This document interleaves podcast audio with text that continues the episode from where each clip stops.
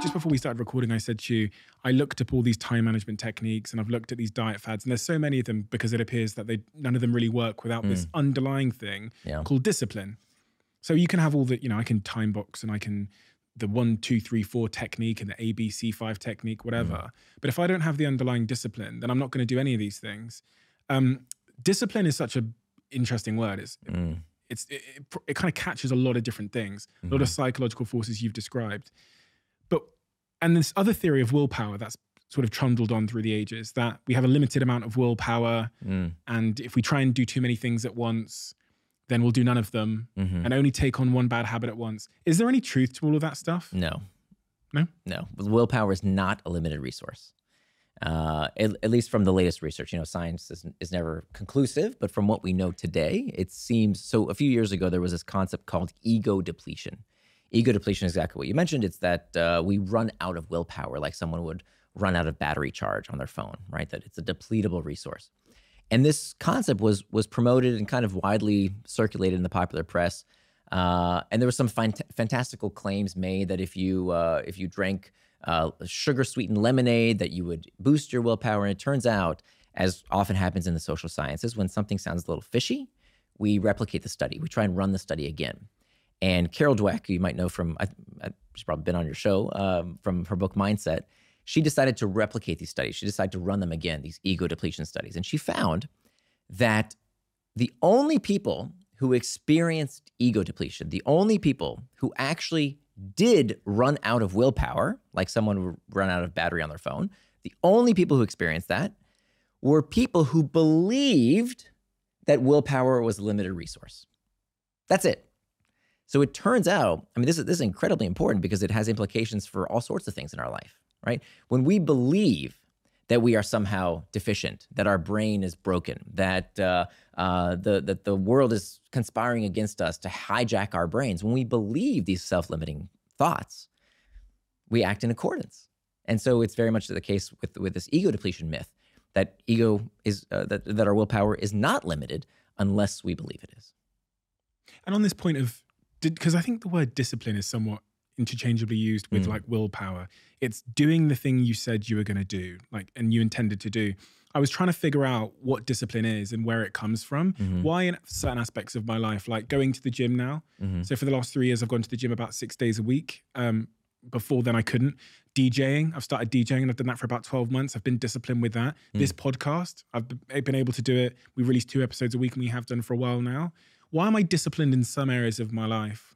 Why can I continue to show up? And why in other areas of my life is it this kind of failing battle to like, you know, get back on the horse every other week because I've fallen off? Mm. I had a hypothesis where I was like, well, with DJing, I have like a, a goal that mean this is maybe my discipline equation. Mm. A goal that means a lot to me. It's it's worth the pursuit. If I attain it, you know, it feels like it's worthwhile. Plus the psychological engagement and enjoyment of the pursuit of the goal. So like D, like I want to be a DJ. Um, plus the psychological engagement and enjoyment. I I love the process of DJing. Mm. It's like meditation or therapy, listening to your favorite music for hours, doing nothing other than being in that flow state. Mhm. Minus, this is where you kind of come in, I guess, is the psychological discomfort or disengagement associated with the pursuit. So, Mm. for example, if the DJing equipment was up in the spare room and I had to load it up every day and it took 35 minutes to do it, and then I had to load up the software every day and it was really difficult, Mhm. um, I might find the process not worthwhile and my, my discipline might wane. Mhm. When you look at that equation, the why, the enjoyment of the pursuit minus the the sort of unenjoyment of the pursuit, Yeah. does that make sense? There, there's a lot there. I mean, the basics are there. I think what's uh, missing is that you. So with this DJing uh, pursuit, you enjoy it, and so it's not hard to do something you enjoy. This is my problem with flow. You've heard about Mihaly Csikszentmihalyi with the concept of flow. Uh, that you know you can get into this state where time flies and it's effortless. And the examples, if you read the book, uh, the, many of the examples are from sports. They're from things that you know uh, people really enjoy doing. And that's you know that's like Hollywood. It's nice work if you can get it. How do you get into flow when it's something you really don't want to do?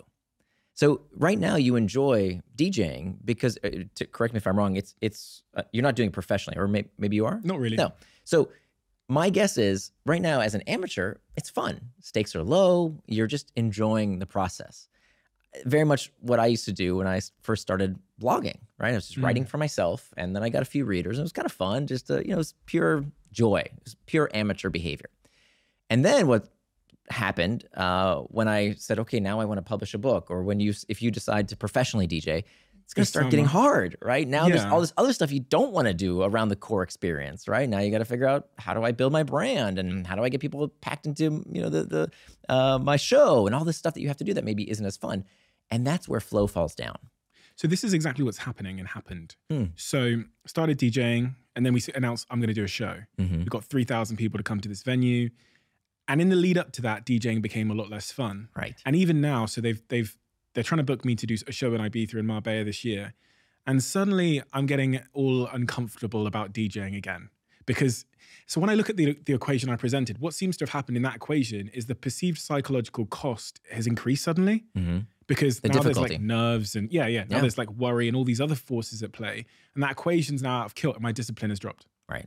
Exactly. Exactly. And so that's where becoming indistractable comes into play. You don't need to be indistractable for something you love doing anyway, right? There's no problem with that. Follow through is easy. It's how do I do the stuff I know I need to do, but I really don't feel like doing it. If you ask, you know, we talked about earlier, the only reason businesses fail is because they run out of cash. Mhm. The only reason we fail at our goals is only one. The only reason we fail at our goals is because we don't feel like it. I don't feel like it. I don't feel like going to the gym right now. I don't feel like working on that book. I don't feel like whatever it is. It's a feeling. Fundamentally, it's a feeling. Of course, there's outside factors, of course. But in terms of the number one reason we don't pursue our goal is we quit, right? That's the, the most prominent reason. We don't follow through. And that tends to be because of a feeling. So when there are these tasks that suddenly get hard, right, are suddenly difficult, that's when we need different tactics. It's easy to do the stuff we enjoy. It's hard to do the stuff that uh, we don't enjoy. So what would you advise me to do then? In the case of DJing, I've got you know potentially two shows this summer in, in Yeah. Europe. So I, I would start with your values. So what are values? The definition of values in my book is attributes of the person you want to become. Attributes of the person you want to become. So then what you do is you put your your your values in terms of these three life domains. I look at them as concentric circles. At the center of these three life domains is you. If you can't take care of yourself, can't take care of others, you can't make the world a better place. So in that when it comes to that life domain, you look at the things that you want to do for yourself, the time you want to spend to become the person you want to become. And you look at your calendar, you look at this blank calendar for the next seven days, and you ask yourself, how would the person I want to become spend their time? And you put that time in your schedule. So, time for rest, time for reading, time for uh, video games, doesn't matter. Put that time in your schedule. The next life domain is your relationships. Part of the reason we have this loneliness epidemic in the industrialized world is that we don't have the time scheduled for our relationships like we used to. As the industrialized world became more secular, the church, the synagogue, the mosque, we don't go to these social interactions where we care for others and others care for us. We don't have that scheduled in our day anymore. And I'm not saying, and I'm, I'm pretty secular myself, I'm not saying we have to do that, but that is what we have lost because we don't have these regular, uh, what used to be religious institutions. It doesn't have to be real. I mean, we, Robert Putnam was talking about this in the 1990s in his book, Bowling Alone. We don't have these regular social interactions like previous generations did. And we need to bring those back. I actually think social media overuse is a symptom, not the cause uh, of the fact that we don't see people regularly. So you need to put in your calendar time for those relationships, your friends, your family, your kids, uh, your significant others. You have to put that time in your schedule. Don't give them whatever scraps of time are left over. Put it in your schedule. Then finally, your work domain. This is where most people start, it's actually, I think, where we need to end. Work comes in two flavors. We have what's called reactive work and we have reflective work. Reactive work is how a lot of people, how distracted people spend their days, reacting to messages, reacting to notifications, reacting to requests, all day long, reacting to things. And that's fine. Everybody's job will involve some amount of reactive work. But if you're not scheduling time for reflective work, you're going to run real fast in the wrong direction. You have to put time in your schedule to think.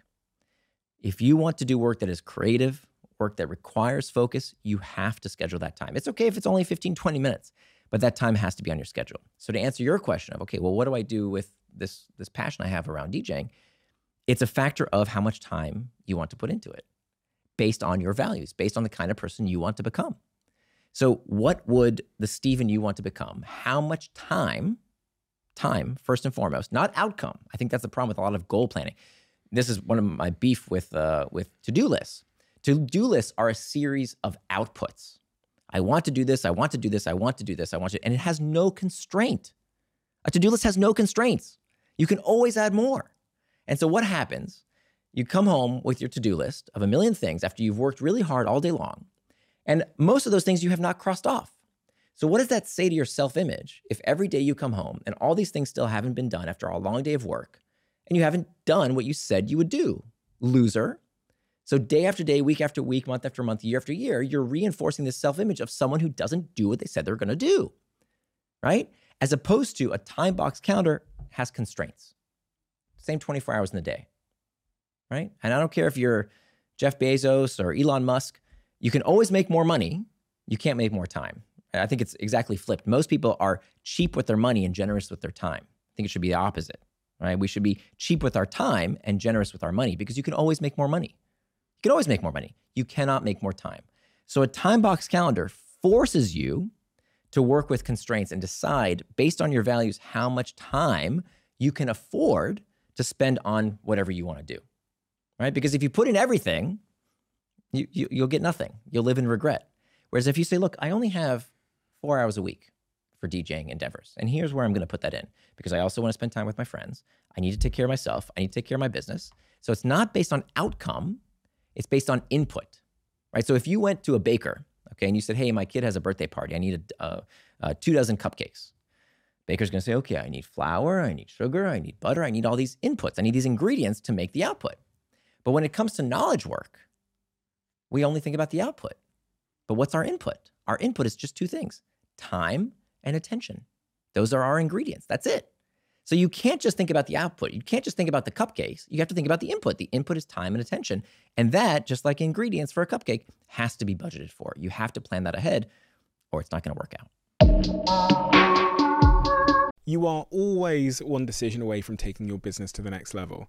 And a decision that's helped me to transform my business is moving over to NetSuite, who I'm excited to say are a sponsor of this podcast. If you don't know already, NetSuite is the number one cloud financial system bringing accounting, financial management, inventory, HR into one platform and one source of truth. It's reduced IT costs because it lives in the cloud, so you can access it from anywhere. And the cost of managing and running multiple systems because it's in one unified business management suite. My team and I don't have to worry about tasks being manual and clunky and it means that I can be more efficient and to focus on more important things like bringing you the best episodes and guests on this show. So I become one of the 37,000 companies that have already made the move over to NetSuite. NetSuite has extended its one of a kind flexible financing program for a few more weeks, so head to netsuite.com slash Bartlett for a free product tour. Back to the episode.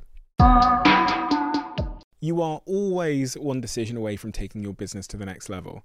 And a decision that's helped me to transform my business is moving over to NetSuite, who I'm excited to say are a sponsor of this podcast. If you don't know already, NetSuite is the number one cloud financial system bringing accounting, financial management, inventory, HR into one platform and one source of truth. It's reduced IT costs because it lives in the cloud, so you can access it from anywhere. And the cost of managing and running multiple systems because it's in one unified business management suite. My team and I don't have to worry about tasks being manual and clunky and it means that I can be more efficient and to focus on more important things like bringing you the best episodes and guests on this show. So I become one of the 37,000 companies that have already made the move over to NetSuite. NetSuite has extended its one of a kind flexible financing program for a few more weeks, so head to netsuite.com slash Bartlett for a free product tour. Back to the episode.